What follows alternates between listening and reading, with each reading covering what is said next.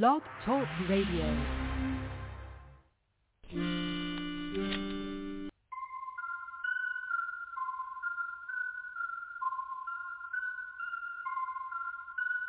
Call me Little Bo Beep, I'm out here shining. For the lost sheep, I'm out here grinding. I ain't talking cheese, I'm out here mining. Looking for diamonds, kingdom business, I'm mining. Trying to wake you up from the lullaby rhyming. Devil can't touch this heat, pantomiming. He is a liar, so said the lion killer.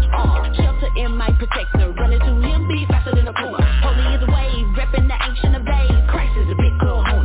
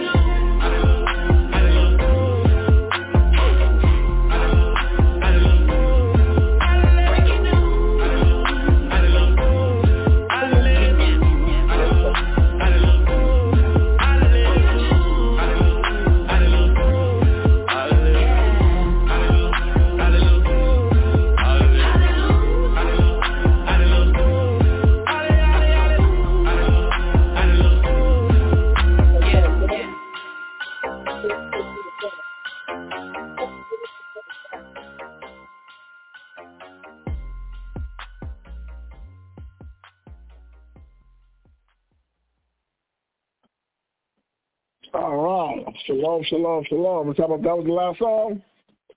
Oh, no doubt. No doubt. Time. Yeah, man. I had to make sure we was all in there good to go. So we're going to say shalom to everybody. You know, thanks for coming out and joining us on another Sabbath day. I'm Banabad, and with me is Bashama. Shalom, everybody. We're going to do what we do every Friday, come out. You know, just make sure we drop in wisdom, knowledge, understanding, you know. Something, is there anything really going on, you know what I'm saying, coming up, man, that, you know, Holy Day is coming up, man. Well, the summit is going to be coming up, you know what I'm saying, on the 25th, I think you said, the 25th. Yeah, so it's on the 25th, yeah. So it's going to be up. That's going to be out in Jacksonville or Tampa. I mean. Yeah, Tampa, Florida. So, you know, we'll be all getting ready to head out to that, man, and get down there. You know, celebrate those brothers and sisters down there. They'll be coming from all over the states. So we definitely want to all get together for that one. You know, and we want to also, you know, send prayers up for brothers and sisters, families out there being sick, illnesses. You know, we asking for, you know, most how to look over, do best speedy recoveries, so we can keep doing the work that we're doing, you know. Kind. Yes, sir. Trying to think, man, I'm ready to go on into the class.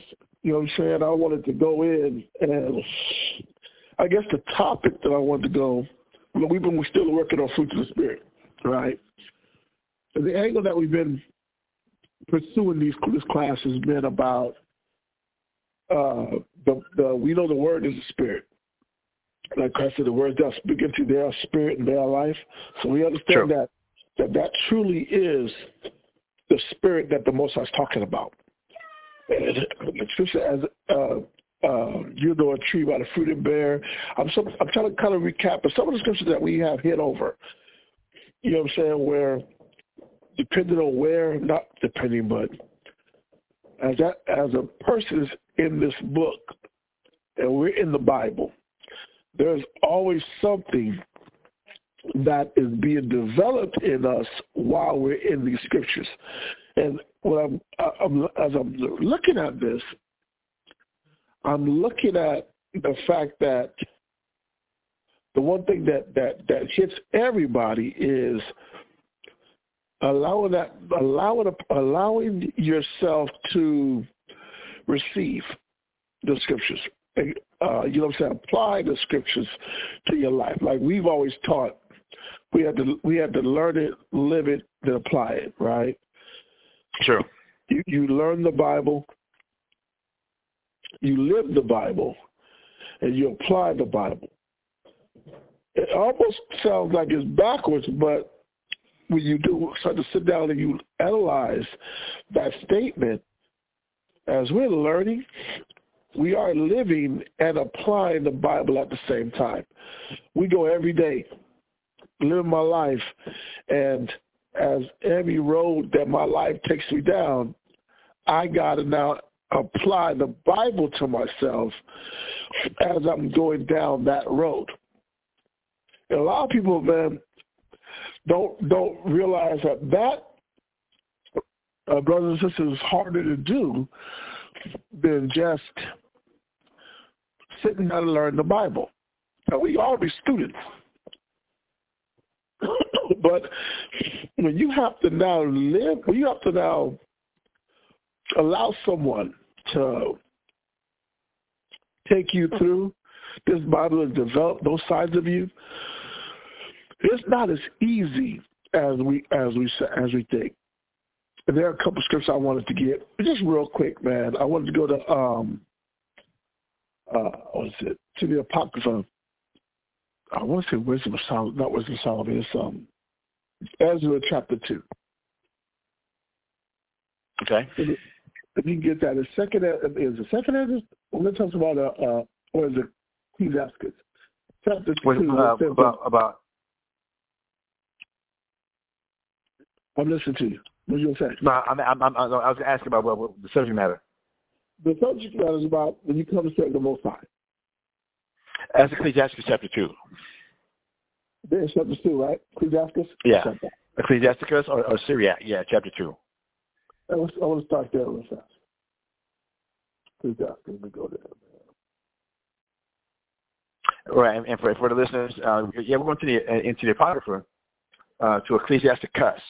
All right, that's in the Bible, or some teachers, some schools say Sirach, chapter 2. But as far as the books that come, it was known as the Apocrypha, knowing that when the English Bibles were first translated out of Hebrew, Greek, and Latin, that the Apocrypha was a part of the Bible. And just a quick trivia. The original scrolls, the original Hebrew scrolls, the original Greek scrolls and letters, they weren't. There was no Old Testament and there was no New Testament, right? The reason that we have the words even Old Testament and New Testament or Apocrypha is that when the translators, when they were translating the languages from the Hebrew, Greek, and Latin into English, they translated in order to keep up with where they was translating from. This is where we get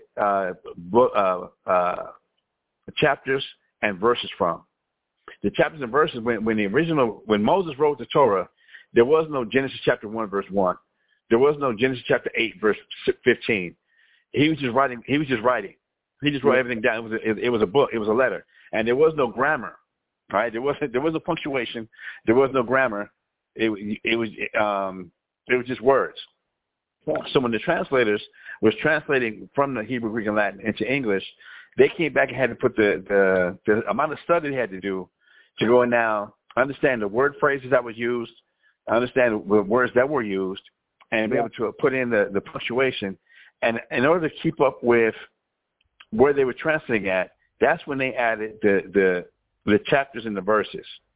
And so also doing, that's when they came back, and it was the translators that now made a note of the Old Testament, made a note of the New Testament, and made a note of the Apocrypha. But the original scrolls and the books and the records that they had, it was just the books. That's what was known as the book of the law or the book of this. There was no Old Testament.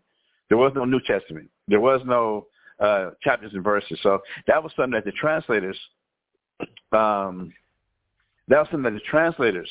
had to come up with in order to keep up with where they was at with the translation. All right, so the Apocrypha, what we do call the Apocrypha, which does mean hidden books, this was a part of the original translation. This was a part of when the Bible was translated from the Greek, and this was a part of the Bible, and they called it the Apocrypha. So we're in Ecclesiasticus chapter 2 and verse 1. I just want to bring that in. I'm trying to take a class, so we're just doing shit like that. Come on, that was powerful. You know what I like? What came to my mind when you were saying that was, you know how the scriptures talk about precept line up a line, precept on precept, here a little, there a little? Yes. I like it because this would have been understanding on top of understanding, right? As opposed to you said, okay, we was able to put the scriptures together. This is more about taking one story from this understanding and matching it with this story and this understanding so that you were able to get a full picture and have a full understanding of what was going on at that time, right? So sure. I like the point that you're making.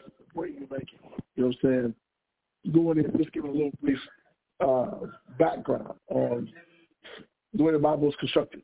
You know, it's all time. Great wisdom, man. So every day, I think, should be about the more we're learning. And that's why I went to the scripture anyway.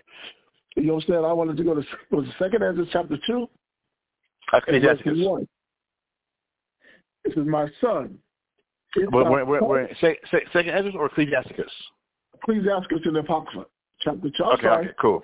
It's Ecclesiasticus chapter 2, and it's verse 1 to 5. Okay. Did you want to read it or want me to? Please, if you could. Down to verse 6. All right, cool. So I'm in the Apocrypha, the book of Ecclesiasticus or Sirach, chapter 2. I'm starting at verse 1. And it says, "My son, if thou come to serve the Lord, prepare thy soul for temptation." Uh-huh. Verse 2. "Set thy heart aright and constantly endure and make not haste in time of trouble." So stop right there for a second. We know your heart is talking about your mind. So I got to get my mind in the right place, and don't run when trouble comes. So as I'm reading this, there's no possible way, Michelle, we're going to build on this point. There's no possible way that anyone in this truth, anyone in this Bible is going to avoid times of trouble. And a lot of our leaving the truth, a lot of our exiting camps and everything we do is based on the trouble that we encounter. Right. Things ain't happening the way you want it to happen. Things may not be going your way. But the Most High said, these are the times that you don't run in the time of trouble. Verse 3, read that. Verse 3, and it says, cleave unto him, and depart not away, that thou mayest be increased at thy last end. Wow. Yeah. So that's power in itself right there. He said, if you don't leave,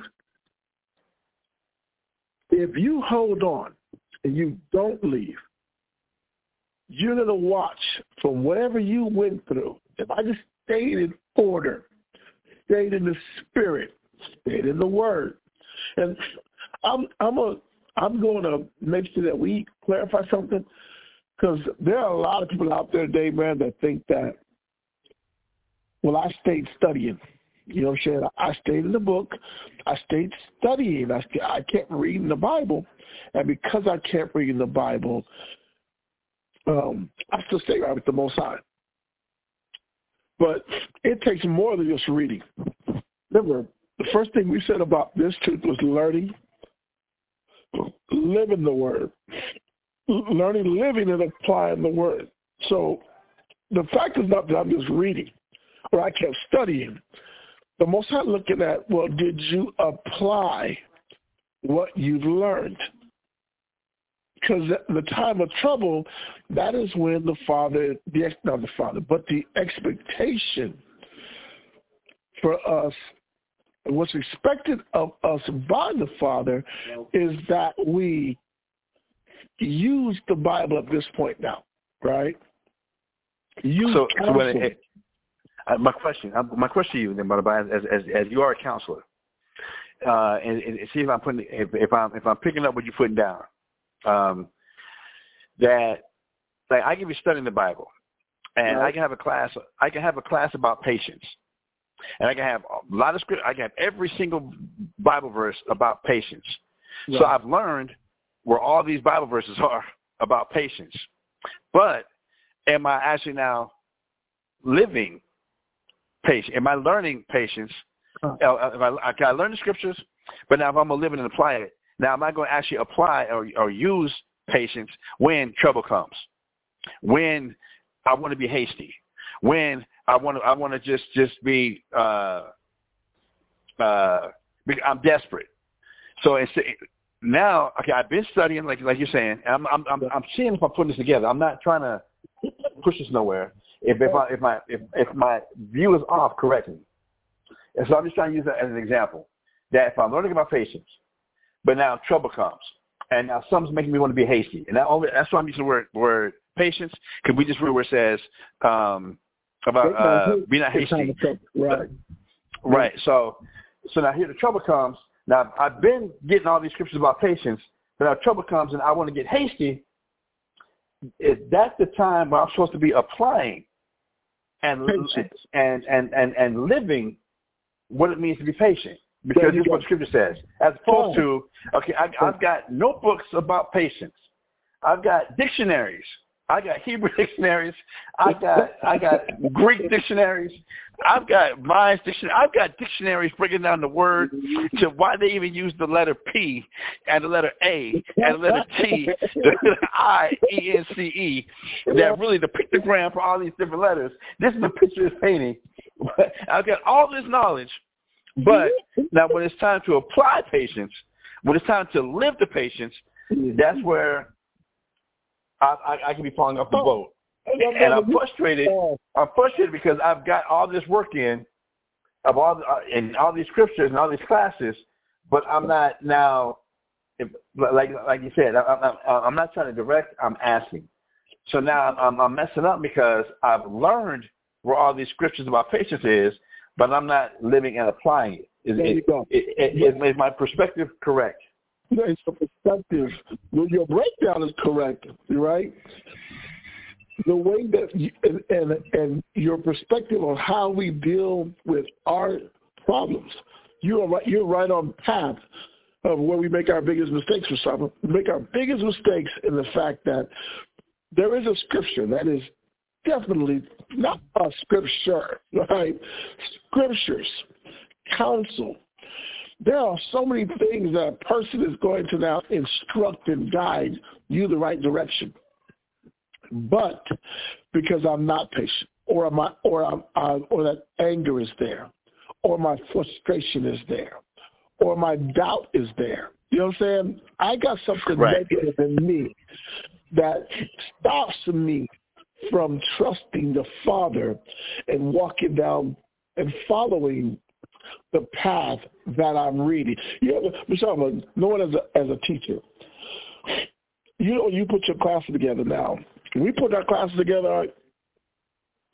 I'm going to say this. When you're putting the class together, as the person putting it together, you get about 3 or 4 scriptures in, and you put it down for a minute.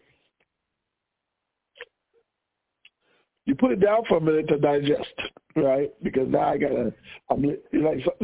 you're reading the scriptures, showing you what you're not doing. You know what I'm saying? Mm-hmm, mm-hmm. As you're going over and studying, it's like, okay, the class is on patient. You're right. I got the and what makes it worse is I have the definition. I got the everything. But I can tell you what it is.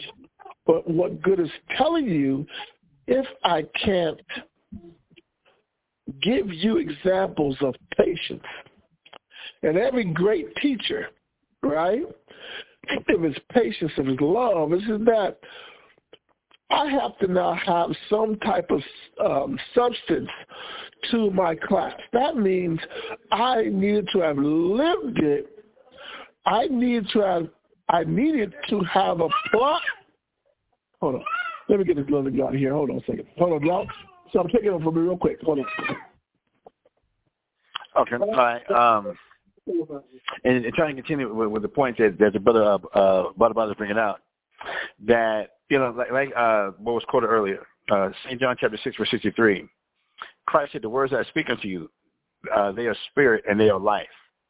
That and we're not going to get the life of the scripture until we're actually doing what the scripture says, until we're actually putting it into application. That there's many times throughout the history of the Bible where we can read where the Most High gets mad at the Israelites. It says that they hear my words, but they won't do them. That one thing we want to be careful of, as you know, as we're sitting here and we're all working on our salvation, we're all working on preparing ourselves for Christ's return. That we're not going to be guilty of. I hear the words of God, but I'm not doing the words of God. That if it's forgiveness, that now Christ said, if I don't forgive from the heart, a person who trespasses against me, then your Father, Heavenly Father, is not going to forgive you. Well, so now I know the scripture says forgive, but for whatever's going on in my mind, when it's time to apply forgiveness, when it's time for me to actually be forgiving, I'm not forgiving. Huh. And for whatever I get going on in my head, so now I hear God's word, but I'm not doing God's word. That, okay. You know, the Lord's Prayer, we pray the Lord's Prayer just about every day. Our Father who art in heaven, hallowed be thy name. Thy kingdom come, thy will be done on earth as it is in heaven. Give us this day our daily bread, and forgive us our debts as we forgive our debtors. That, okay, we pray that prayer. I'm sure the Cowboys prayed that before their last loss. Yeah. I'm sure the Dolphins prayed that prayer. Somebody in the locker room prayed that prayer. And you know, in case Marquise is on the line or he hears this, I know the Eagles probably did the same thing before they lost. But now we're hearing the word, we're saying the word, but do we actually apply the word? Right. Am I forgiving my debtors as I want the same I want the Most High to forgive me? Am I being patient when I know patience is a virtue, but I live my life not having no patience? Right. But I know it's a virtue. And I'm sitting in class. I got scriptures. I'm listening to all types of motivational teachers. I'm listening to all motivational speakers.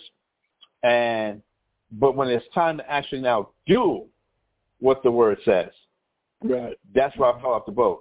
If I give one example, by the way, I'll get back to you. One thing I try and relate with a lot of people. There was a long time where when I was driving dirty, like a millionaire said. I didn't have a license. I did not have a driver's license. I just didn't have a license. I mean, I'm talking about for like a good maybe 7-8 year span. I didn't have a license, and I'm driving across country, literally across the country. And there'd be times where we're doing work. We're actually getting on our way traveling, doing some work, and we get pulled over. And I used to have a fear, would rush. I mean, it would rush through me and grip me. And now I'm like, out of fear, I want to turn down this street. I want to run. I want to go and hide. But then I had to get to a point where I had to remember what the scripture says: God don't give the spirit of fear. Cool. So I know that's what the scripture says, but now I got to apply the scripture. So I get pulled over. All right, cool. Now Christ said, agree with thy adversary quickly while you're in the way with him, lest he deliver you to the judge and the judge to the bailiff and they throw you in jail. All right, cool. So agree with thy adversary quickly. And I got to the point where we get pulled over. I would turn the car completely off. I would turn all the lights on inside the car and roll I don't care how cold it was outside. Every window in whatever video I was in, all windows came down, so they could see everything. Right. And they pulled me over. They stepped to the window, and you know why I pulled you over? Also, I'm not really sure why you pulled me over. Neither. Well, it was speed. It was this, that, whatever. Yes, sir. I see your license, registration, and insurance. Officer, I'm gonna be honest with you. I don't have any of those things. And when you run my name, you're gonna see that I have warrants. Right. In other cities or other counties for driving with no insurance or driving with no license. And they would say, well, hold on. They go run my name, and they would see that I was being honest. I was being upfront. And I'm 6'3". There's times I can range from 250 pounds to damn near 300 pounds with dreadlocks. It could be a cop's either wettest dream or worst nightmare, that either he's been training, ready to shoot a big black man like this, or the fear of a big black man like this, and I'm compliant. I am completely compliant and doing what the scripture says. I agree with the adversary quickly while you're in the way with him. And I don't know how many times I'm only relating this because Banabad has been there with me. We've been traveling. We traveled so much together. This became like routine. It's where they would say, "All right, cool. You get out of the car. Let him drive." Cool. Or they was like, "Okay, you were right. You do have warrants."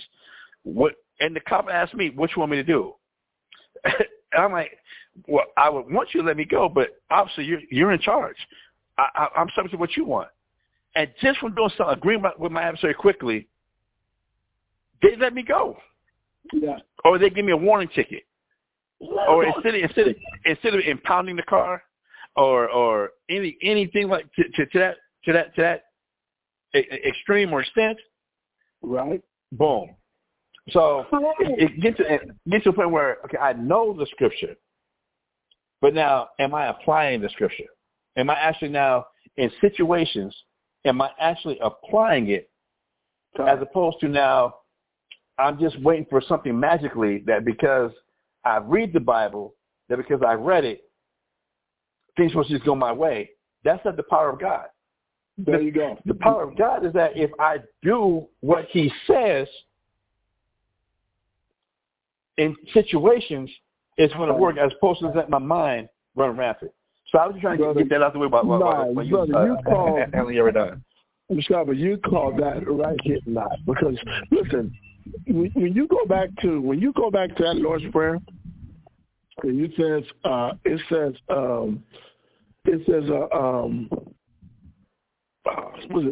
that John 4? It's John 4, right?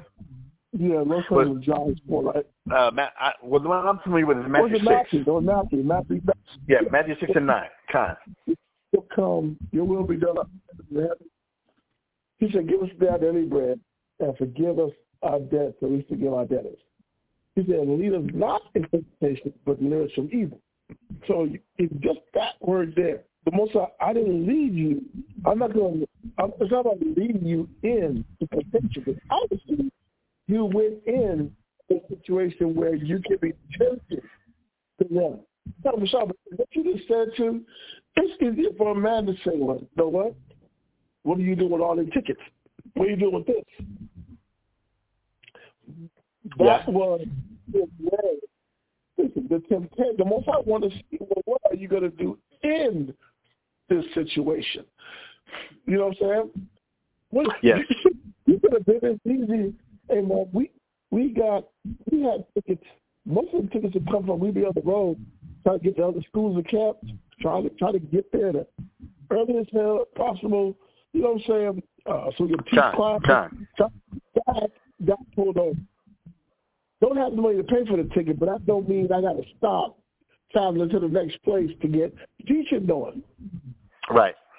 You know what I'm saying? So it's like, in those circumstances, the Most High still led. We're still being led into the temptation. I could not go. I could.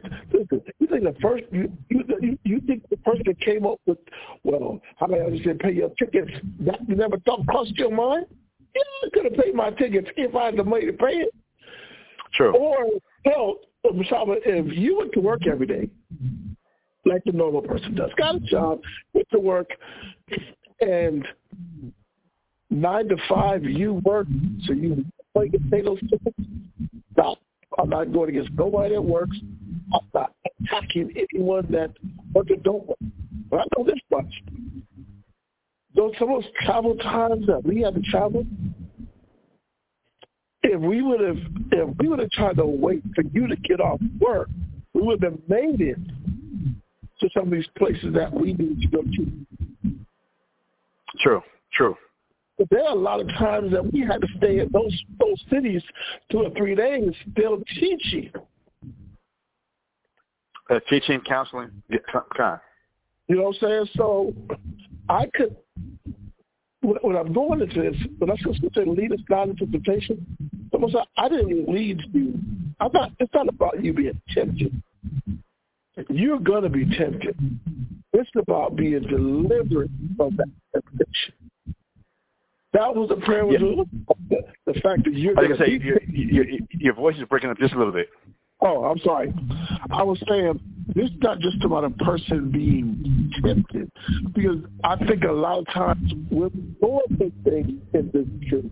We are caught up in the temptation, trying to outthink the temptation, trying to avoid the temptation, rather than going through it so the Father can deliver you from that evil. But what you're saying, man, can I ask you this question? Please. And again, I'm not trying to direct this in any way. These are some sincere questions. But you're just saying what you said. You had me think about where it said Christ was tempted. It said, you know, the temptation of Christ. Can we use the word, the choices of Christ? Oh, that when Satan came to him, he was hungry, and he offered him a choice. The temptation was the choice. Do you go ahead and now feed yourself, turn these stones into bread, right? Or what choice are you going to make? So in that temptation, he could have made the choice of, yes, I was offered a choice. I am hungry. I have the power to go ahead and affect change. Let me go ahead and turn this stone into bread. Or let me choose to, you know what? The scripture says, man shall not live by bread alone, but by every word that proceeded from the mouth of the Father. But it was in that temptation or in that choice. What choice are we going to make? I'm asking, is that a way? I'm only coming up with this from what you just said about temptation. It reminded me of Christ being tempted. But in the temptation is that Christ was offered choices. Oh, brother, you so a lot of times we'd be like, we'd be more afraid of the, or I think we do overthink the temptation, and be like, well, if God didn't want me to have this, why did he put it here? As opposed to deliver us from the temptation. What choice am I going to make? That's a question. That's a question. I'm not trying. That's a question. Bashama, I'm not breaking up.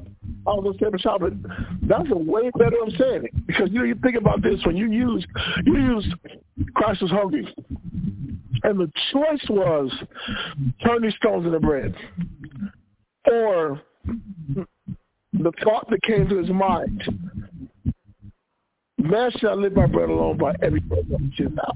It was a choice. The point that we're making is there could have been an easy justification for that bread. You ain't ate it for 3 days. Go eat. True. But that made the Bible, because there was something spiritual about that. There was a level of discipline that came with that. And a lot of our reading, all things that we read, we don't understand why that is put in there. Sure. So let me read this on that point that we started to embark on. Right. This is Tobit chapter 4. Because we was in Tobit, we were in I'm still on Ecclesiasticus chapter 2 verse 3. That's perfect. My mom's going to read Tobit chapter 4. He's going to start at verse 5, and he's going to jump down to verse. You might use it again. He's going to go to read verse 5, and then jump down to 18. All right.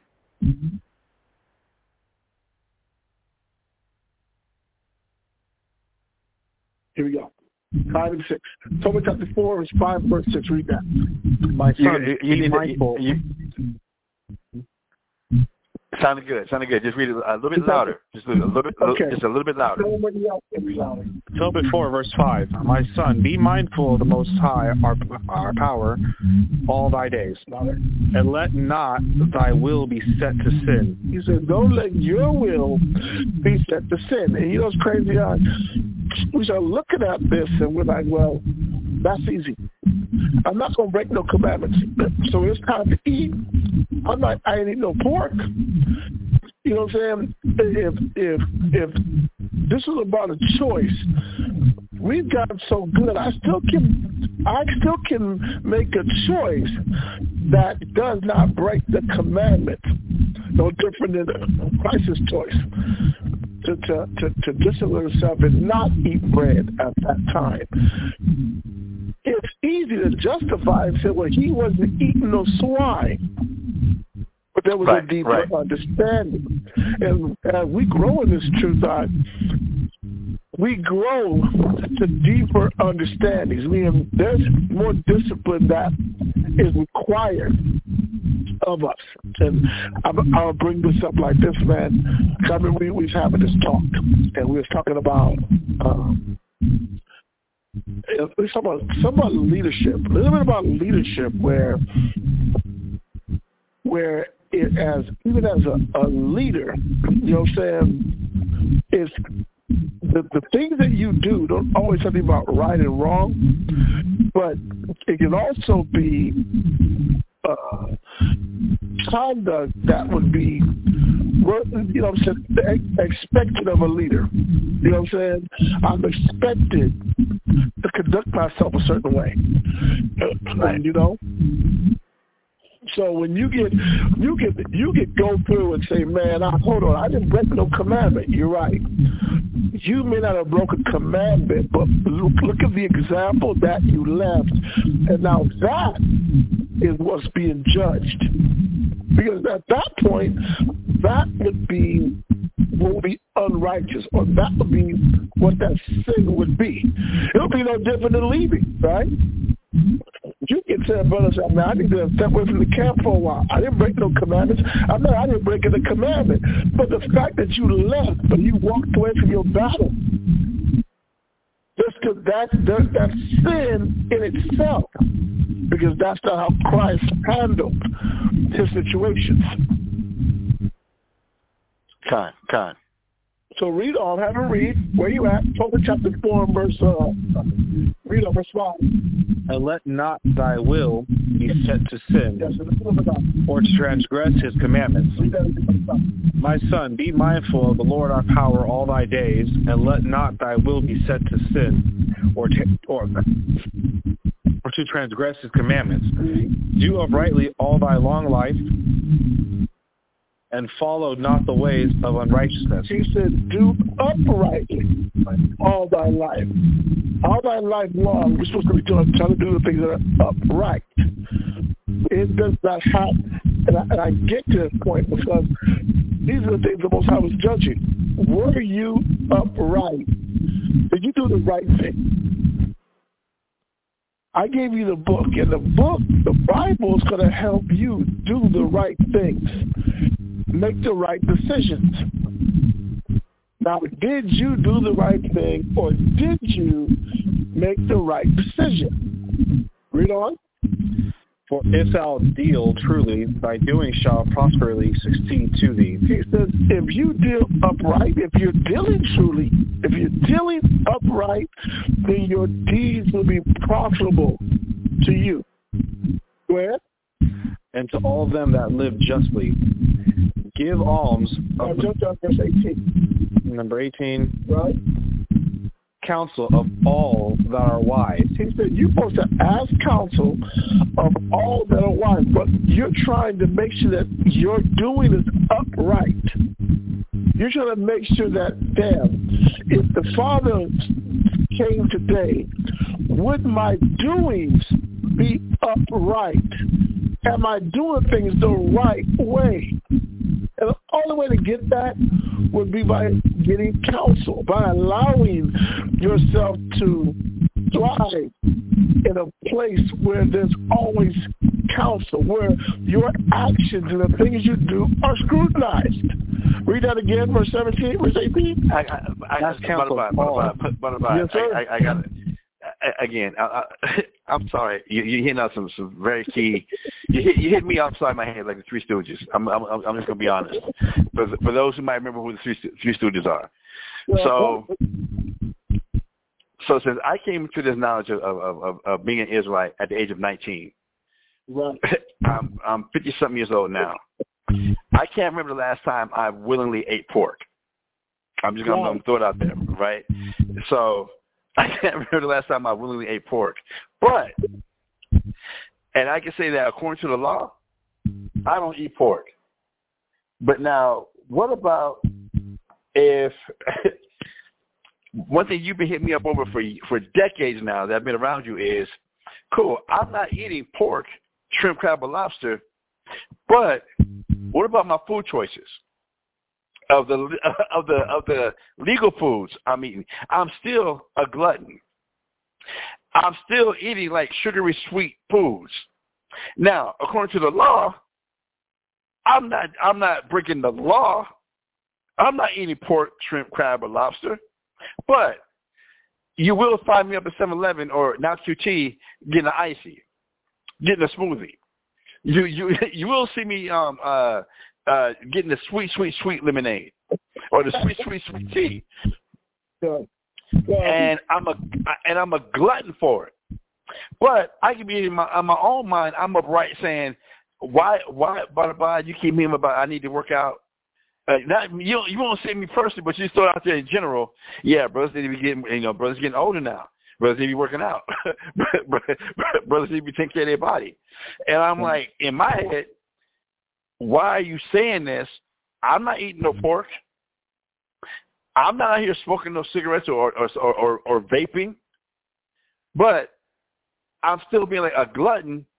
Even in the good things I'm supposed to be eating. I remember the first time I came to San Antonio. Remember when me and Achad were trying to lose weight? And I came and said, hey, I found this Atkins diet.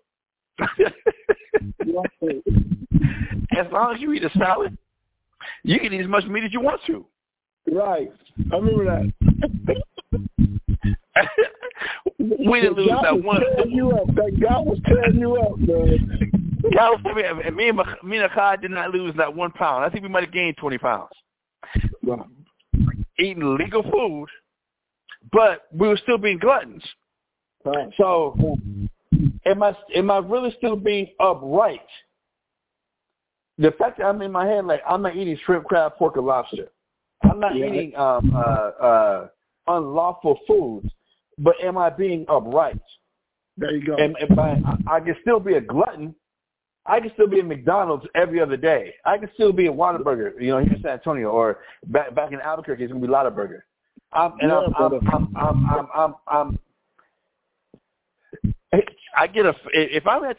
I'm at a fast food restaurant and they give me a small cup and I get offended because they know damn well I'm not drinking no small ass cup. I need that bucket. Am I still living uprightly? Because I gotta get that bucket of drink. Because I got that. How dare you give me this medium small fry? You better give me like the biggest fry you got. Right. And my question is: so am I still living uprightly, even though I make sure I'm not eating the burger with the bacon on it? I make sure I'm not eating the burger with any pork on it. So I'm doing that part, but I'm still a foodie. Food is still my comfort. Am I still walking uprightly is my question. And the question would be no. You know why? Because the problem is not the food you're eating in that situation. It would be the counsel that you're neglecting, right? So somebody said, and to add to the service, because, brother, McDonald's was my hookup. And brother, my kids, before they could really talk, they knew what a double cheeseburger was. Hold the onions. They didn't know what a McDonald's was. The chicken sandwich, but to be healthy, let me get extra lettuce. Well, I've been regardless of McDonald's, and Yeshaya used to make fun of us, right? Yeshaya used to say, "You want a McDouble with no onions? Hold on." But you know McDouble, hold an onion, and half the time I said the same thing. You know what? After all, I'm not breaking the commandment of the Father. You know what I'm saying? But it will be report after report. This food's unhealthy for you. Then my name is Lou Kazaki at the time. Kazaki was always, what he was saying, he wasn't attacking it. He was just living on salads. Yeah. Every that's what that died. That's how Yala was there with him, and it was heavy on. They went out salads. Everything was healthy. Everything was healthy. Yeah. But what tripped me out was, to answer that question, when you go against counsel, this is when the Most High is letting you know you are living in sin. That's why I want you to learn Tobit, because that is the unrighteous living. It could be no different. It's no different than I didn't like the counsel and the way brothers was checking me or directed me. So you know what I'm going to do? I'm going to find another group of brothers to listen to. And then I listen to them just as long as they're not counseling me. Or I'm waiting for them to counsel me in a way that's profitable for me. Then I'll follow that group. Those brothers, these are the words for Solomon, that those brothers are in the spirit. Yeah, yeah. They're in the spirit because they're counseling based on what feeds my comfort. So you would have thought we both would have joined the camp that was we would have joined the 300 plus camp out. Oh, look at today, I'm gonna go back and stop or something. We would have been, if we would have kept down the road, we was going down like that's how you end up with a grown man talking when we bring in Thanksgiving back. True, very true.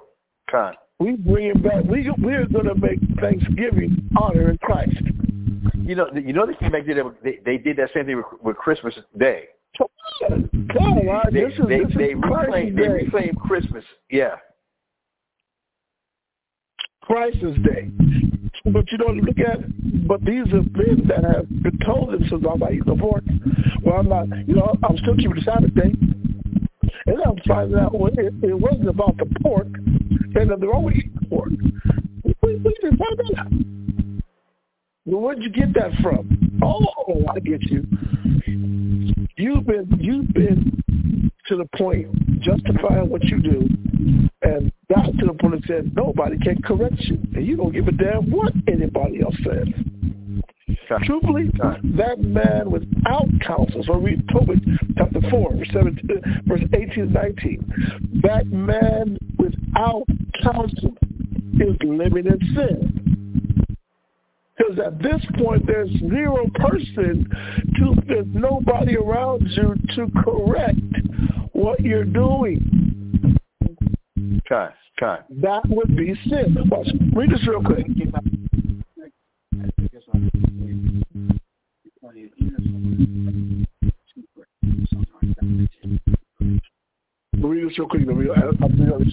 Read that real quick.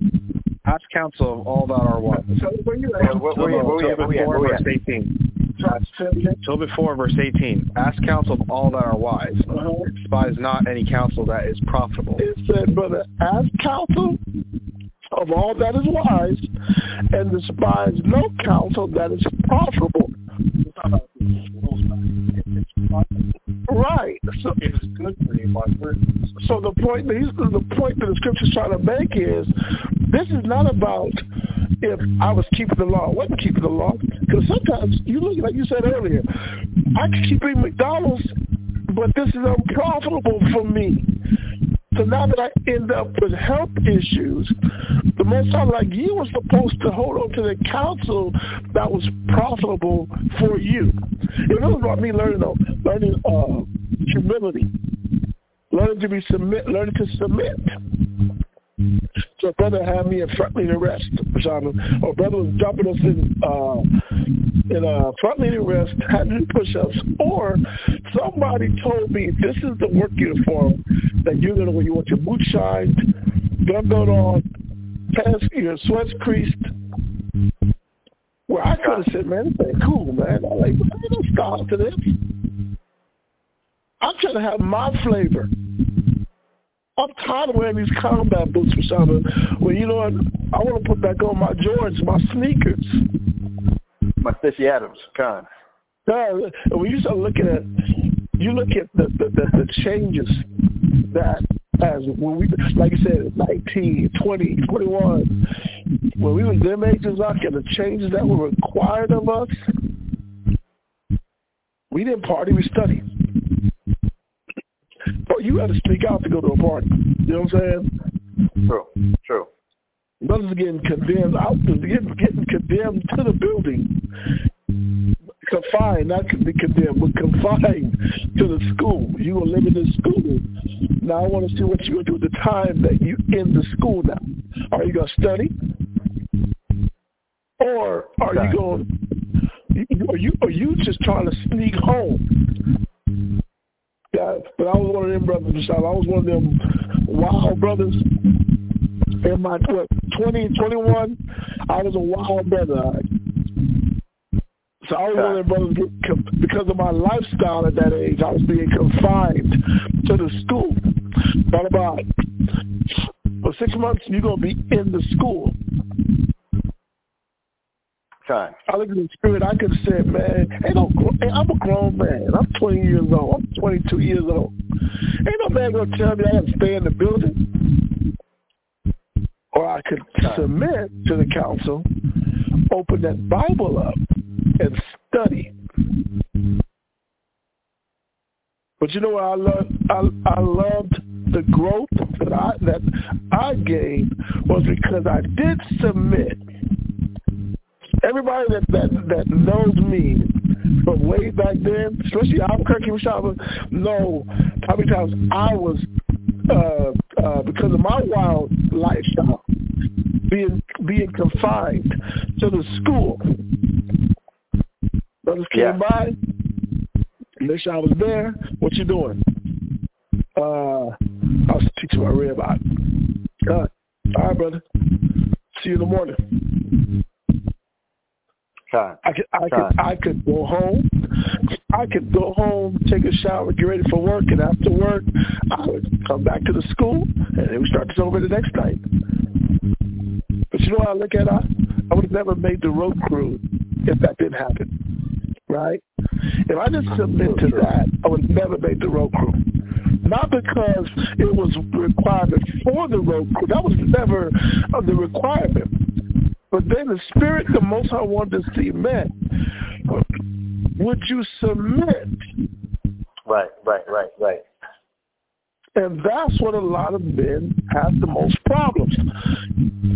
I'm looking at the situation and not saying, you know what, okay, I may not fully understand it, but can I submit to it and now do all the right things?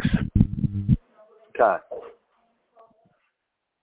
And then make not hate the time of trouble, and then I will cleave to the Most High and be increased in my latter end. When this is over, look how much I grew. All that studying when I left San Antonio, Albuquerque, to go to Cali. I had been in that book a lot. You know what I'm saying? Then from there, I ended up going to San Antonio. Had a lot more. I was a lot more prepared for San Antonio and the spirits that I was going to be dealing with in San Antonio. And the Father broke a lot of shit in me that needed to be broken so that I would be prepared for San Antonio. Right. But I would not realize that is the increase in the latter end. I got a text from the brother Kabarkawa. He says, "Shalom, Ak. There is a lot of background noise connected to Banabad's phone." Okay. That was a text from Kabarkawa. Let me do this. I put it on. I took my speaker off, my mic off, not my mic, but the speaker, and I put it to my ear. So It should be clear. It should be clearer and better. All right? But we're going to read real quick. We're going to read Tobit now because we're starting to pour into understanding why. The things you go through, the things we go through are for a reason. But while you're going through it, you're never going to understand the reason why you're going through that.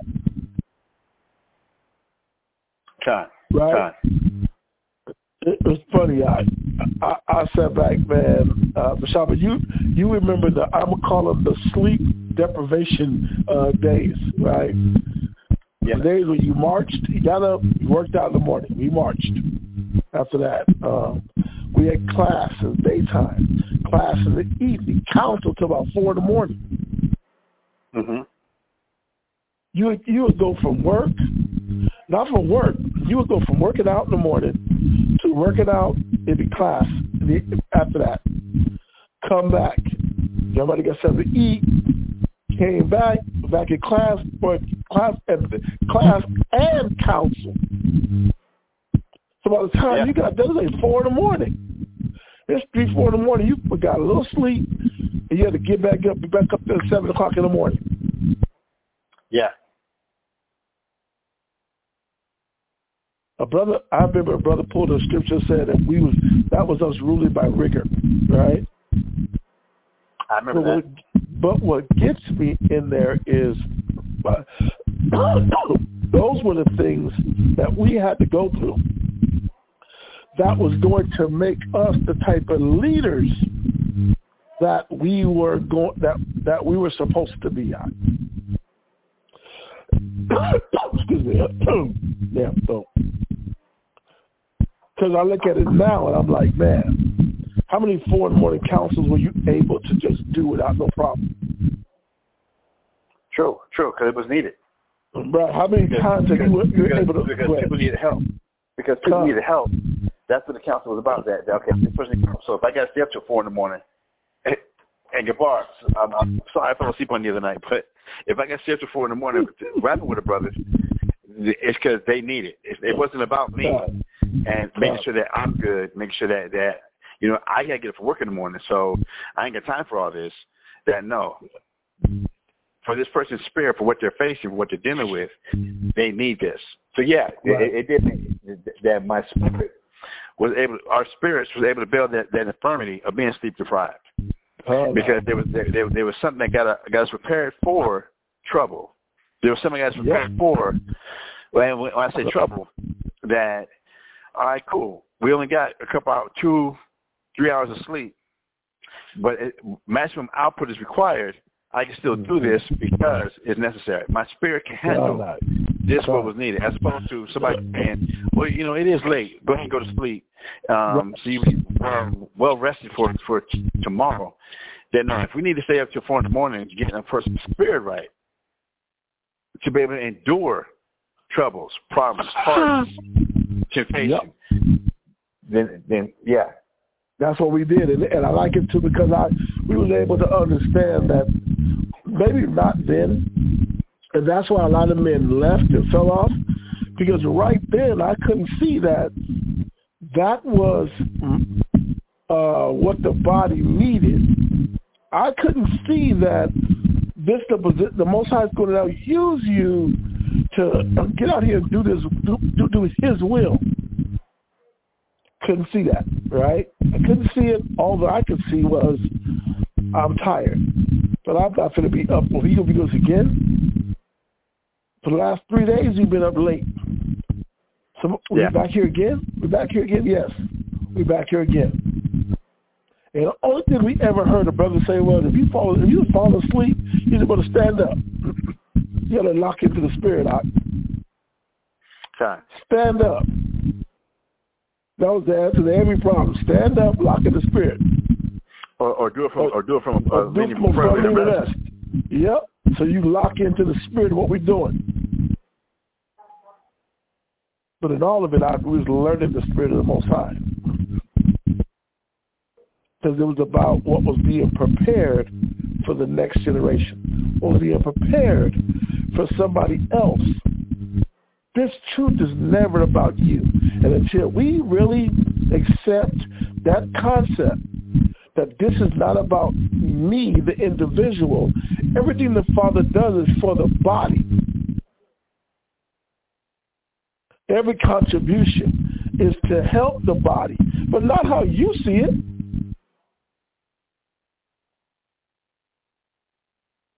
We keep trying to do it based on what we see, not based off of what He's developing in us and is going to now use you for.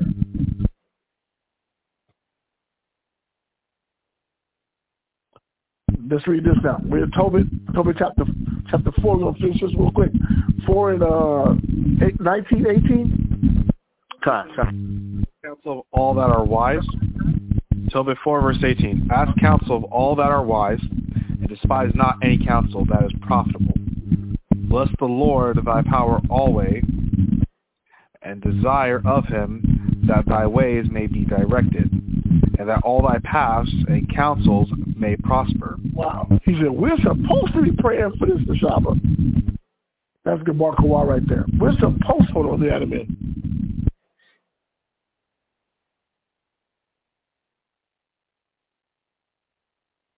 Hey, good boy, that you? Yes, sir. Jerome. Thanks, Jerome. You want to read for us, huh? What's that? You're trying to get in on the class too, right? Oh, yeah. Okay. Hey, since you called in, go to, do me a favor,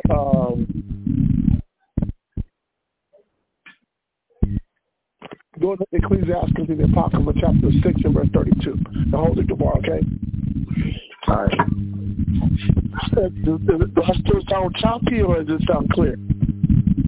It is choppy. It is choppy. It's choppy. It sounds like air in the background, right? Yeah.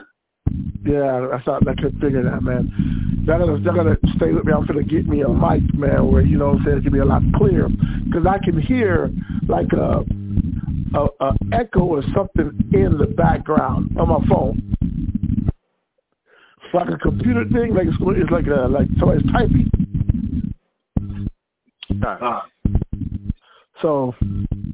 Like the windows open, it's almost like you're driving in a car, and the windows open, and you can hear it. Right. And I got the piece to my ear. So we gonna keep going because we're looking at understanding that the wisdom and the knowledge. Let me read that real quick, Kyle. It says, bless the Lord thy power always, and desire of him. And desire of him that thy ways may be directed. It says, and that all thy paths and counsels may prosper forever. For every nation hath not counsel, but the Lord himself giveth all good things, and he humbleth whom he will, as he will. Now therefore, my son, remember my commandments, neither let them be put out of thy mind. So we that's what we're trying to go into. Everything the Most High is doing us is trying to humble us. Humility is not a put down. Humility is not a demotion. To be humbled, it means the Father's trying to get you to listen. Whatever's stuck in your head don't always mean that you're right. It could be the way you was raised. It could be your upbringing. It could be anything that you learned to say, this is why I'm right. Look where I come from. Look what I have. I think I'm wiser than the next man. So the Most High, like, I'm trying to get you to humble down so that I can raise you up, so I can build you. Read that scripture, the one I gave you. What I said was, second Ezra's? No. Ecclesiasticus, right? Ecclesiasticus chapter 6. Right, 6:32. Ecclesiasticus in the Apocrypha, chapter 6 and verse 32 reads, my son, if thou wilt, thou shalt be taught. And if thou wilt, apply thy mind. Thou shalt be prudent. Thou shalt be wise. I'm getting that. 32, right? That's what I said? That's 33 is the wise. 32 is prudent.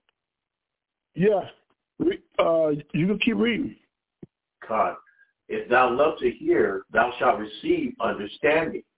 Hold on. You missed the scripture, right? Wise comes up. What verse you at? 33. I'm at Ecclesiasticus chapter 6 that I started at 32, and I just read the beginning of 6 and 33. Okay. You're right. You can read 33 again. God. Ecclesiasticus in the Apocrypha chapter 6 and verse 32 reads, my son, if thou wilt, thou shalt be taught. And if thou wilt apply thy mind, thou shalt be prudent. But a lot of our people don't want to be taught. You know the catch is? I don't want to be taught. I want to serve the Most High. I don't want to be taught, though. I don't want to be guided. I don't want to be instructed.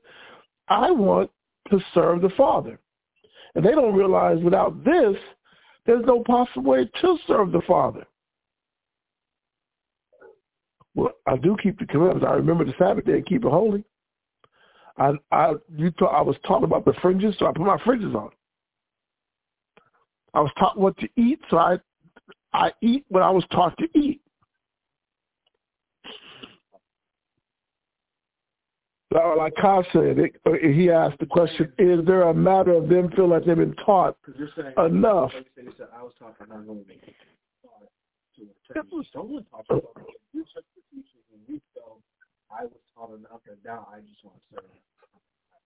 And I agree with what he said.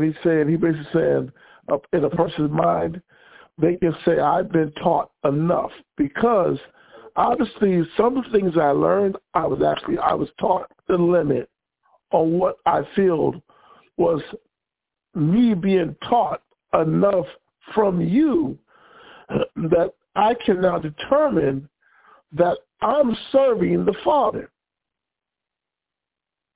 But that's a person that lacks humility. You know what's crazy, Aunt? You look at this truth, and you look at all of the from where we at to as we're going through our life, where we are now, and how much more instructing Bashama is required now than when we first came in. Oh, yeah. Try. You know what I'm saying? Look at the dynamic of things now and the battles that have to be fought now. That counsel is the only thing that can prepare you for what you're going through. But we don't. But as a people, we don't listen anymore. We believe that we have enough. So what verse are you at, 33? God. Ecclesiasticus chapter 6 and verse 33 reads, if thou love to hear, thou shalt receive understanding. Read that again. You missed the word. If thou love to hear, thou shalt receive understanding. Go ahead. And if thou bow thine ear, thou shalt be wise. Read on. Stand in the multitude of the elders, and cleave unto him that is holy. Okay. Was that elder plural or singular? Plural. I know I'm not to be. That's why I'm out.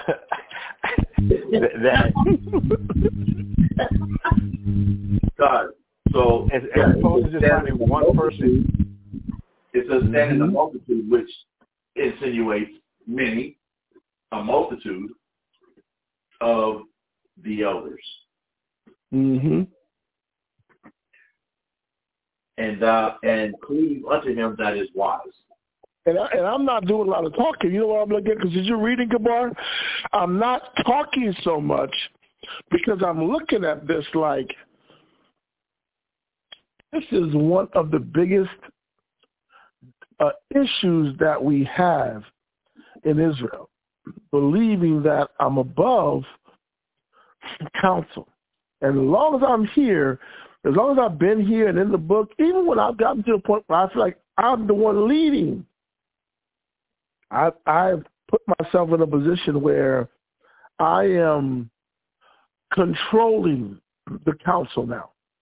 Meaning even if I got brothers around me that are counseling, they still roll at my level. You know what I'm saying? They still roll it in the favor of thinking the things that I like. They roll in that spirit. So there's not always me being told, hold on, brother, you're wrong. We don't have a lot of the Victor and David relationships out. You the man, David. You know what I'm saying? We don't have a lot of those relationships. And it's cute today. We have a lot of, what was Solomon's son's name? Jeroboam. Jeroboam, Khan. I think it's Jeroboam was Rehoboam or Jeroboam. But with the split of the kingdom, we have more of those type of leaderships where I'm going to put the type of people around me that agree with me or still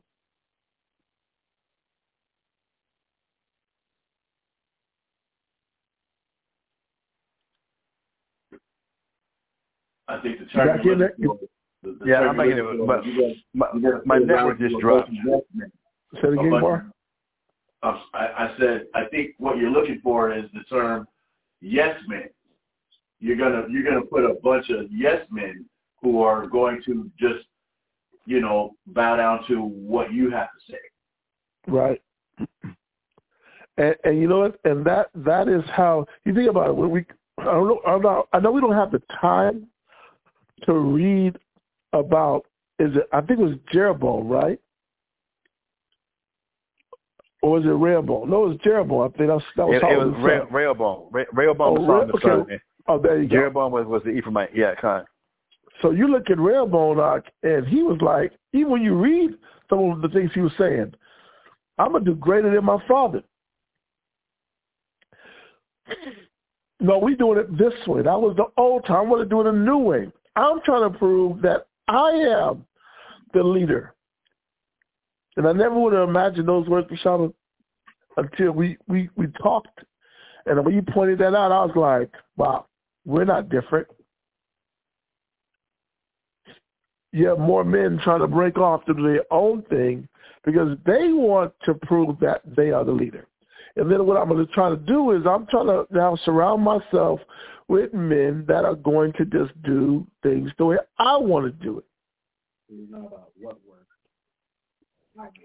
And at this point, it's not about what's right or righteous or what's right in the eyes of the Most High. It's really about the fact that I orchestrated that. I'm the one that created this. I'm the one that set that up. That Tony Montana from Scarface, right? Who built this thing? Me. Who put it together? Me. Yeah, man. Or New Jack City. God, when Wesley Snipes' character said the same thing. Everybody going, and this goes back to that thing with Nimrod. Mm-hmm. What was going on before the flood? Everybody's trying to make a name for themselves. I want to be the HNIC. I got to make sure I'm being recognized. I got to make sure that people know it was me that did this. It was my hard work, my determination, my blood, sweat, and tears. I made this happen. It was my will that made this happen. And God just happened to bless me with this because of my determination. Not because of my humility, my determination. It's like this truth. You called it right over, Shabbos. And you know, and it's crazy. Well, you was talking. Tyler was saying one thing. You were saying, man, what it sounds like is when you take away all the fancy talk and all the religion. You're saying. Sorry, I was saying you take all the fancy words away and the ideology and religion or whatever beliefs people have. What it sounds like. It sounds like. At least I'm listening to you guys, is everyone's making this truth to be some sort of competition, and everyone's trying to be the number one righteous person in the eyes of the Most High. And not to prove whether you were a good servant to the Most High, just to prove basically that you were the best. When that, to me, doesn't make sense, because we're supposed to. One, it's supposed to be how Shai was perfect or was the best of all of us. That was already established, at least in the Bible, from the reading I got from you guys before. And so we're trying to be like Yahushai, not better or the best in the Bible. I guess that's where I'm putting along this with you guys. And listen, and as we're putting it together, I like what we're looking at is, and getting back to what we've been talking about, are these words molding the right things in you? Is counsel molding you the right direction? And yes, it was. I just don't. You know the problem with counsel is, Osama? It doesn't always glamorize the person being counseled, right? Hell, if you tell me I got to forgive, you know what was in my mind? Well, what about him? But what's his forgiveness at? Or you tell me, man, I got to be submissive. Well, what about the next person? Why are they not doing it? Or let me get attacked, or let me get corrected on something that I'm doing. Instead of me focusing on the thing that I'm getting corrected on, I'm too busy doing this. Well, look at this person did the same thing. Why are they not going through the same type of correction? That's when we start letting the Father know you didn't learn nothing. You're not learning. You're not growing in wisdom, because what you should have been doing is taking the counsel that was given to you and using that counsel to improve yourself. But that's not what we do. Hell, if the scriptures tell me I think it was Ecclesiasticus, right? Mm-hmm. Chapter 6 and 33. Is it 33, Kumar? Yes, sir. You started 32 and 33. I'm trying to get it real quick, and there was a point I was going to pull out in that script, in those scriptures.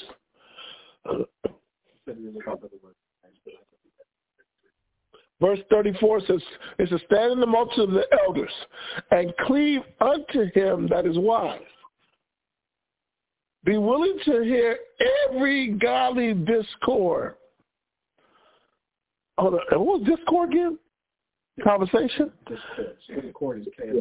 Okay, what's discourse? Discourse is like a discussion. Yeah, it's a course. Like you take a college course, you take a course in a topic.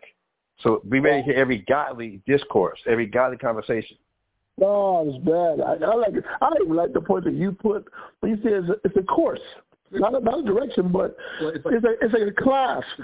Oh, bro, it's like saying, like, you know what? One thing I did understand, that when you with your elders, class is always in session, right? Because even when you road crew, Bashama, with Ariala and Kolokov, how many days, every day felt like it was class in session.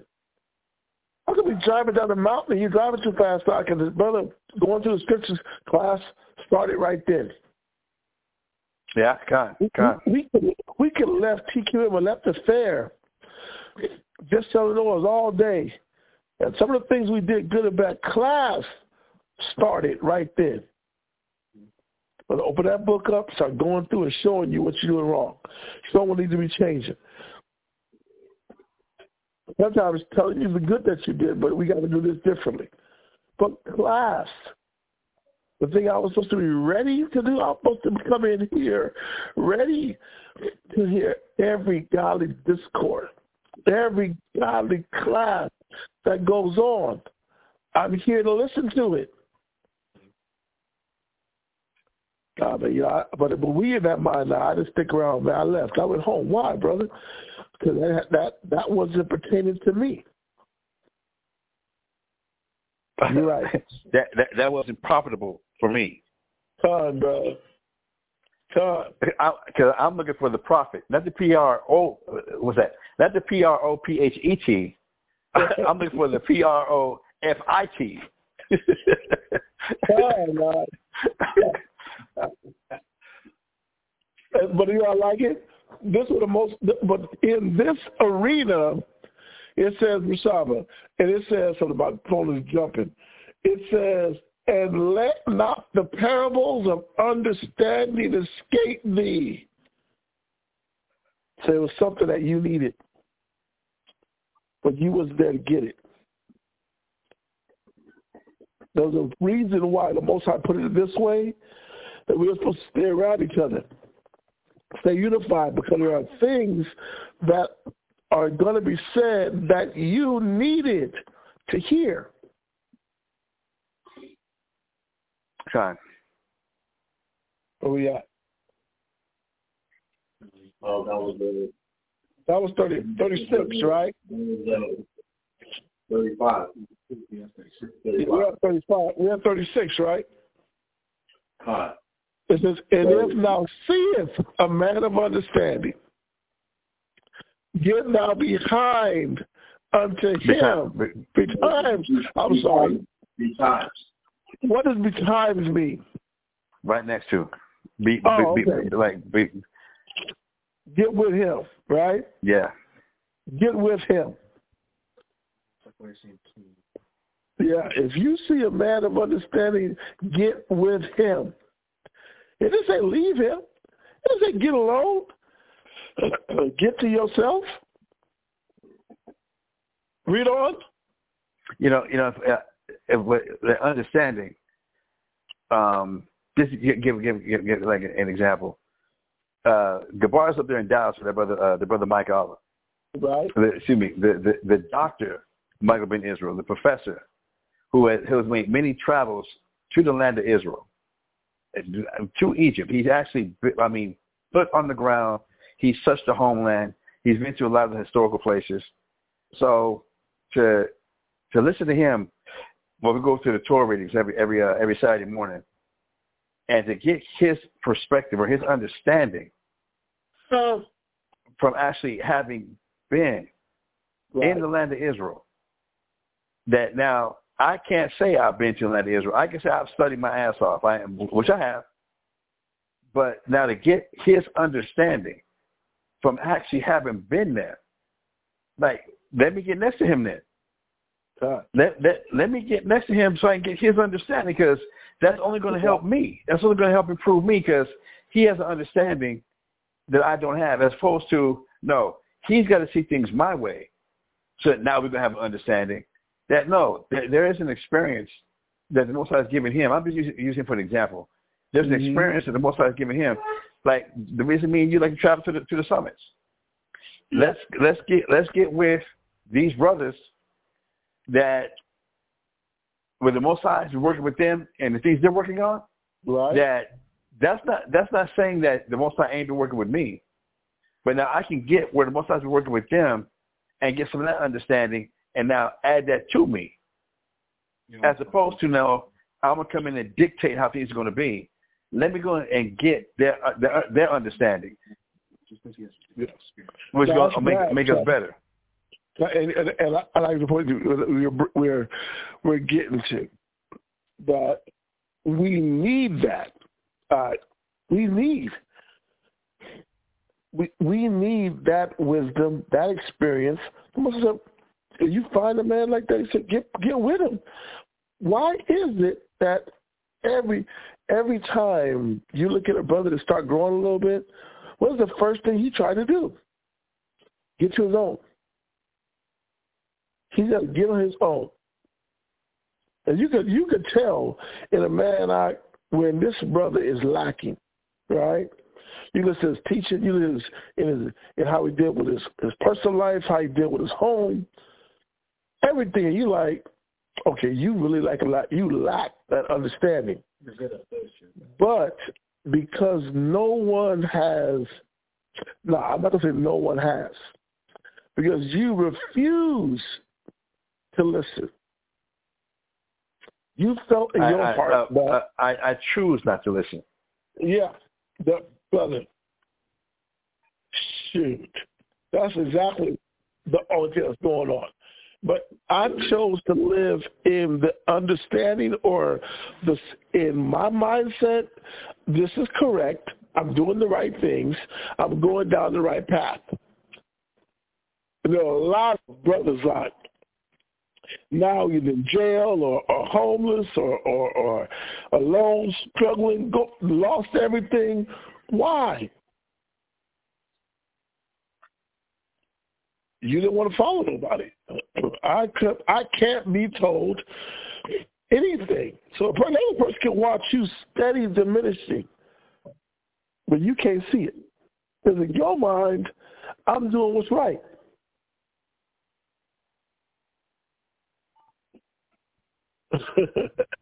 And the brother said, I remember the brother was telling you, I don't mention brother's name, but Bashama, you know what I'm talking about. Brother was big on saying, man, the spirit told me I wasn't supposed to talk to you out. yeah, kind. I was like, man, okay. The spirit told me I wasn't supposed to talk to you. Or because of what you have going on, I'm quick to tell myself, well, see, you ain't the brother's, but you can't counsel me. You're the counselor. Okay. Because what I feel like you don't have may justify why I don't listen to your counsel. Okay, go ahead, man. That don't change what the Bible said. It don't change that this is the way that the Most High, this is the path that the Most High has chosen for men to be developed.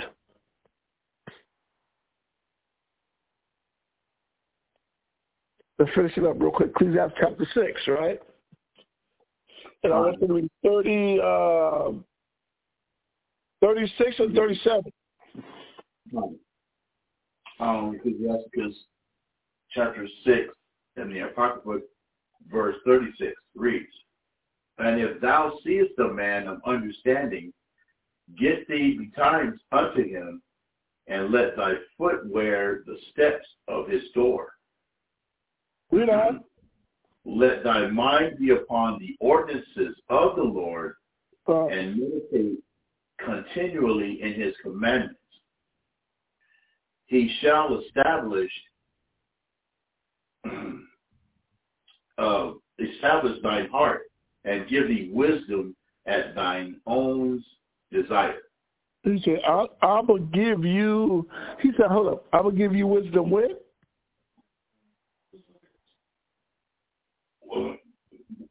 He gonna give him wisdom at thine own desire. He'll give you what you want.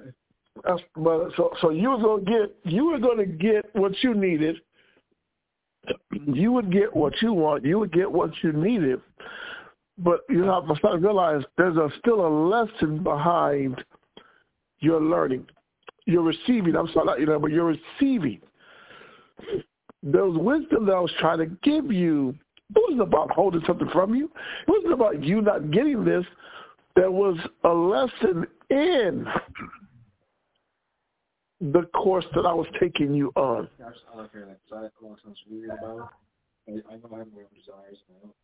Yep. The Bible makes it feel like I got to give that shit up in order to learn. And Mishabi, if you listen to my wisdom, you're going to get what you already got. And it's bad. I listen to come on. Thinking like most men think. I know I'm saying, and I'm not saying you're wrong, but I'm using the same analogy. Most men believe that the Bible is taking away those desires, the things that you want. And the Father's like, I'm not taking it away, but because you didn't get it right then, or because you're not getting it the way that you want to receive it, I'm trying to give you the understanding in what you're going through, not trying to take something away from you.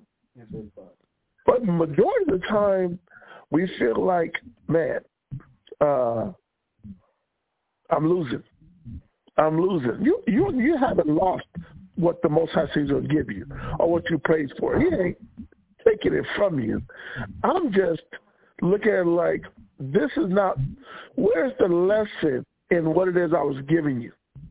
Well, maybe there's something in you that needed to be ready or needed to be changed or needed to mature before I can give you this. I can tell myself, Bashama, that's for 5 years, I was like, man, I want the Father to bless me with a school. Okay.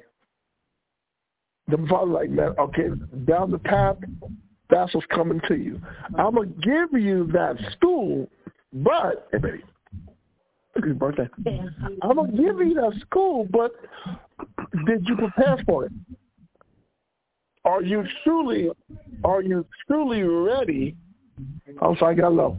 Are you truly ready for what it is that I'm going to give you? No, you're not ready. You lack maturity. You can look at a brother now that can't be like, man, that's funny. What is the age? What is the biblical age that a man's supposed to reach before he can be considered a teacher? 30. So you look at all these young dudes we come to the truth that we ready to lead. We ready to lead. But there's something that this 30-year-old has that a 20-year-old don't have. I like the idea. Of this thing, or anything I've ever done. And the reason I put that long pause in there is because as I'm looking at this, man, I'm like, that 20-year-old lacks a lot of life lessons and a lot of life maturity. But now you have a family crisis, and you got to go to counsel with a 20-year-old or a 22-year-old who ain't never experienced a woman yet. So, not saying that he don't know the Bible, not saying that he won't be able to pull a scripture. That's not what I'm questioning. But at that point, you end up questioning the person's life experience. How can you counsel on something you've never experienced?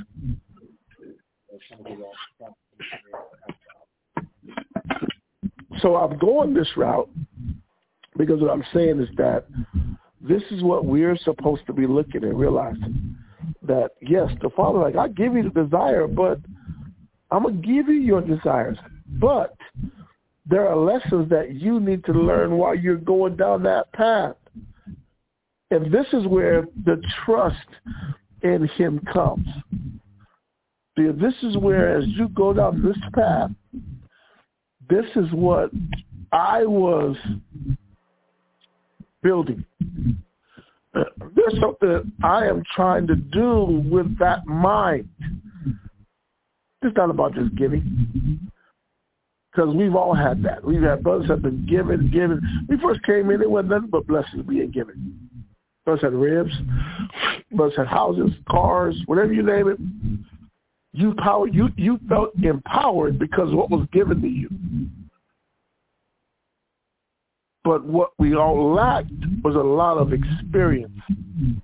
We lacked a lot of true humility or that true spirit to follow. It's easy if everything's going good to follow men. It's hard to follow the spirit out when the people that you're supposed to follow you mad at.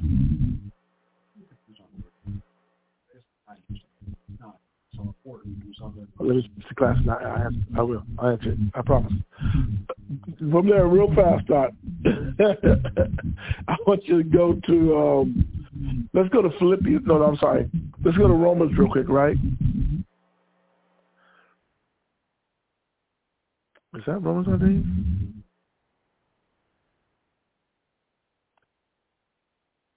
Hold on. You had me hold on Ecclesiasticus chapter 2, verse 3. I don't know if you was finished with that. Let that go. You can let that one go. Because we in the home stretch. We got like 20 minutes. We're in the home stretch. I want you to go to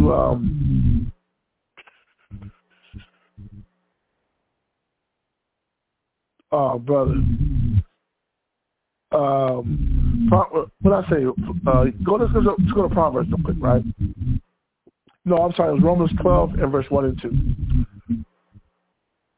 But Romans chapter 12 real fast, verse 1 and verse 2. And then get Proverbs chapter 22 and verse 1. We read those two scriptures, all right? Proverbs chapter 22 and verse 1. And then Gabar, Romans 12 and 2. Romans chapter 12, verse 1, then verse 2, right? 22. Proverbs 22, verse 1. Good boy, you got yours?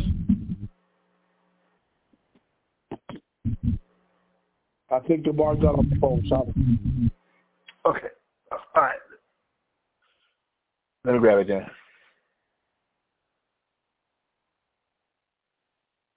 Romans chapter 12. And I know this, we don't get kind of deep with our class, you know what I'm saying?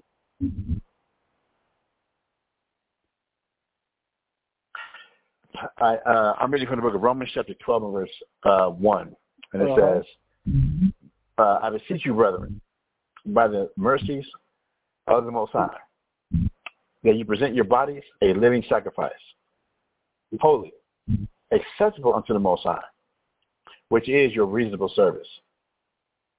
And be not conformed to this world, but be ye transformed by the renewing of your mind, that ye may prove what is that good and acceptable and perfect will of the Most High. The only way that we can prove what's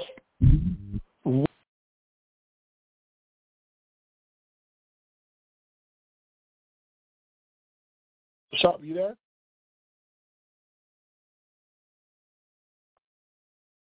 Hello. You there now? You there? There we go. You yeah, now, I'm here. Yeah, man. The show jumped off, but you know, I was like, we were talking to Kyle a little bit about, but the scripture talking about not thinking yourself more highly than you are to. You know, it's like telling a person that coming out of that mind frame that I'm above going through things. Well, that's what I'm saying. That's what it means to thinking of not highly, more highly. It's not about not building confidence and feeling good about what you've accomplished, what you're doing, but not the part. The problem with us is we believe that we are too. We're too big to go through certain things, or we have a different. What's the word I'm looking for, man? I want to say like an idea of the Most High, where we believe that, man, the Father's like this, the Father's about this. Now Bashama's dropped off.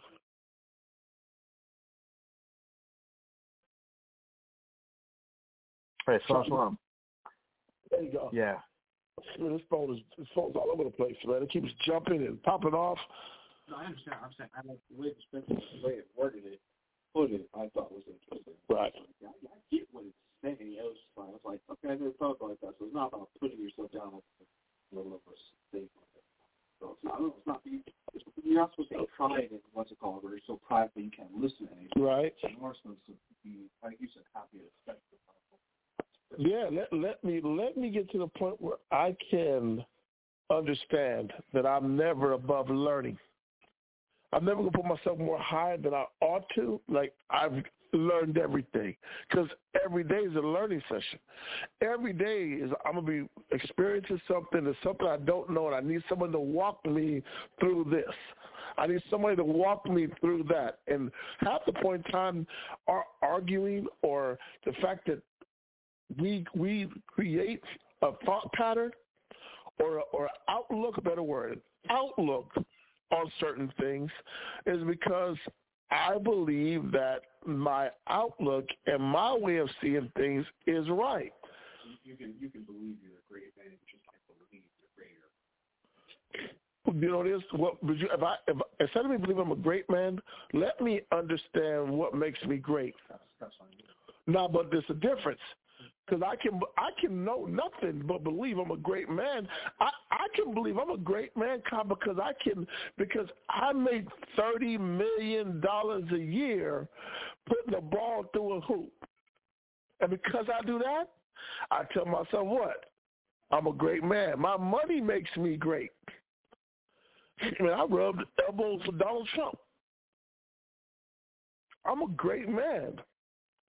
And look how I got here. The father like you ain't learned. You have no wisdom. No, I think that. I'm about to. I'm trying to find the words I said.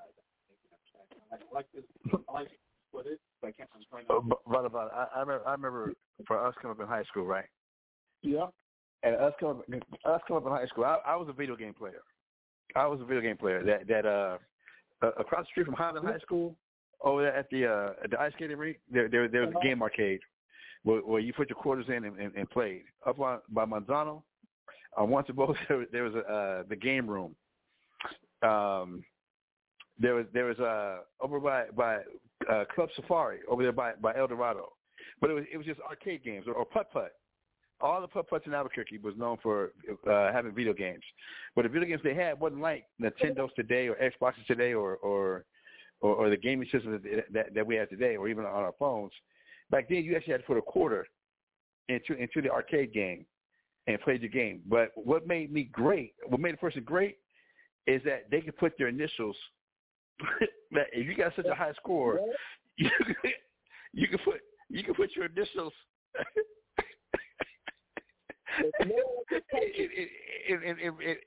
in breaking. So. for me, you know, my initial was B-U-B for Bub, for Bubba.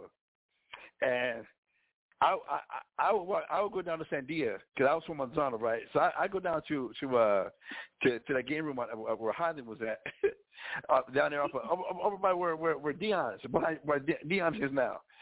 And I go over there and play the video games, and the fact that I can now take and put my name as the top three players in this game because my initials were there, B-U-B, that I'm a great man. Yeah. And so I know you I got my face in the paper. The running track, Kevin Caldwell, I'm like, man, my brother cut the article out, put it up, like, man, bro, I am the man in Albuquerque because I made the paper. Right. Right. In everything, we're looking at, we're giving examples, right, of things that we prided ourselves on, and we took it as the point. I walked around, like, my shit don't stink. I am the man here. I'm gonna sound like you a fool. You haven't done anything. I was at least from hearing and understanding. It's not that those weren't accomplishments. Yes, accomplishments should be a lot happy about. But like you said, it's about understanding what actually matters and doesn't. So it's like what's it called? Those accomplishments that you had as a child, those were good child, those were good accomplishments for children, not for what's it called, whatever in high school. Hey, you know what's crazy? Even coming to truth, Bashama, we came in the truth, and man, I passed all three of my tests. I passed my officer test, my soldier test, then my officer 50, and my officer 100. You know what I'm saying? Like, mm-hmm. I remember when we was getting our study on together, and they come out, and we passed all three of them. Bashama, we went to Passover night. We didn't just pass all three, Bashama. You there? I'm here. Yeah, we passed all three. And then went to Passover that year. I put my little purple and black garment, so I'm looking fly. Also, we get on there, brother, so much Hebrew, Bashama. So the fact that you was like, damn, brother, y'all's Hebrew came up. You know what I'm saying? Yeah, time. Man, bro, you must have. It's like you took a needle and just filled us up with P-R-I-D-E. Right.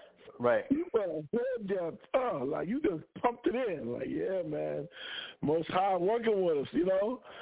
But you know what I like about the truth? Because when we got to New York, you know what I'm saying, we got there, all the stuff that we had been studying and learning, and then we get to New York, and, bro, I remember I had to stay with, who was it, Oyakim and Core Cop, right? Mm-hmm. I said, man, these brothers, so many damn Revelation breakdowns, everything, and I'm like, we didn't get that. Brother, you talking about pride, Bashama. I got back on the train, Bashama, going back to Albuquerque. Right. With their breakdowns, I just knew I was the man. I was like, bruh, I got to outrank who was it, Ice and Chicago. Because they ain't got these breakdowns out. Kind. But then up that summer, y'all came back, and that's when we had the morning classes, and we was getting those the Daniel breakdowns in the morning. Yeah. So everybody else at work, I could be there in the morning getting the Daniel breakdowns. Then we started getting all the Revelation breakdowns right after that. But what I'm pushing at is, even as we've grown in the truth, some of the times we pride ourselves on what we think we've accomplished. And the Most High, like, you can't think of yourself more higher than you ought to. You got to keep going. You have to keep growing. You have to keep learning so that you can keep on growing. Yeah. This is what we're missing. I looked at the point, like he said, man, he said, presenting your body a living sacrifice, holy, acceptable unto the Lord, which is your reasonable service. And be not conformed to this world, But be transformed by the renewing of your mind. Your mind is supposed to be continually being renewed, being shown as different. And you know what's crazy? The Spirit always does it. The Most High take you through things in your life because I am renewing your spirit. I'm going to show you something about you that you didn't know. I'm going to show you things that are in you that you didn't know were there. I'm going to show you strengths that are in you that you didn't know. But you got to keep giving yourself to me. But then he said, man, and not to. Then he came back and said, it says, for I say, through the grace given unto me, to every man which is among you, not to think of himself more highly than he ought to think, but to think soberly, according to the Most High, which dealeth to every man the measure of faith. I got to be more clear-minded. I have to be clear-minded. I got to really understand that this level that you trying to stop at, this is not where it stops. You think you've grown to this level, or you already set the bar of what level you're trying to grow to.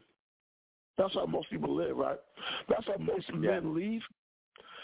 I left because either the bar that was set for me is too high, and I don't know how to get over it. I don't know how to counsel. So I'm going to go and I'm going to give myself to the level that I believe that I can deal at. I can only handle a job. I can't be a teacher. And you watch him and say that, right? Brother, why you don't study to teach? Well, I'm not a teacher. Who told you that? Who told you that? Who told you that? Or I'm not a counselor. Or I can't do that level of work that these young brothers do. Who told you that? This is what you told yourself. You set that bar.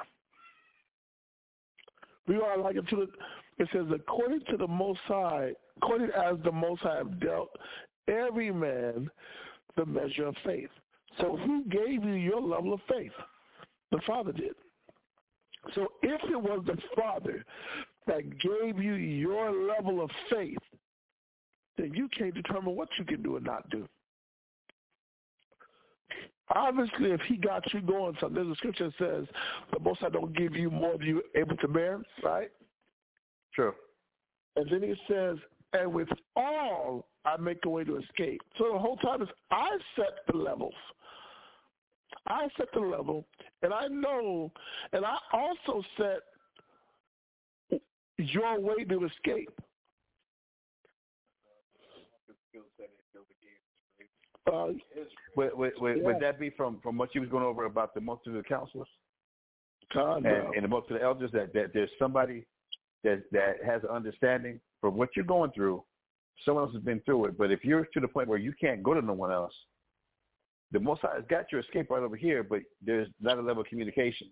There's not a level of humility to go get with that person because, again, just in reading verse 4, it says, for as we have many members in one body, and all members have not the same office, so we being many are one body in Christ, and every one members one of another, that the Most High is trying to put together what he's putting together so that now there's experiences that he's given me, but there's also experience he's giving somebody else that when I come into these situations, the Most High has been working on somebody to be able to give me the answers I need.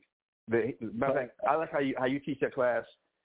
The Most High is giving another person talents that if I'm supposed to be increasing my talents, the only way I'm going to get my talents that the Most High is looking for, I'm going to have to go to that other brother and give what he's got so I can grow. Yep. It's bad. I know it's tight because I like it too, Bashama, because you look at the whole scenario and you look at the Most High like, you know what? That I didn't have you drinking because drinking wasn't the escape. It was a counsel. That was the escape. But in the being around the body and being a part of the body, I put you in the place that you'd be able to now escape, grow. work your way out of the situation that you're in, but you turn to weed. You turn to alcohol. You turn to clubbing. You turn to everything else, but to the source that I planted there for you to have your way out, for you to stay safe, for you to increase and get through what you're going through. So with that, man, we out of time. We definitely out of time, man. But we're gonna have to continue it going, man. Continue, the level that we're teaching on, man, and let the Most High bless it, man. So we want everybody to enjoy the rest of the Sabbath night and then enjoy your Sabbath tomorrow. And with that, we're gonna say shalom. Shema Yasharallah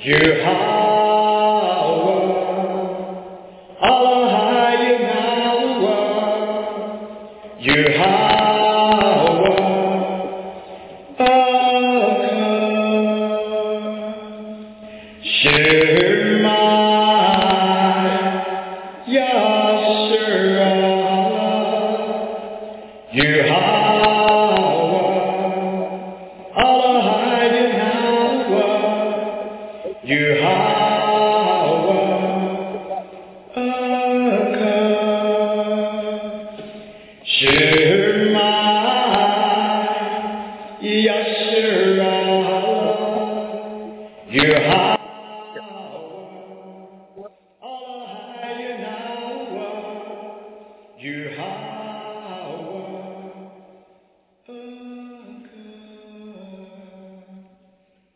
Hear, O Israel, Yahweh our power, Yahweh is one. Hello.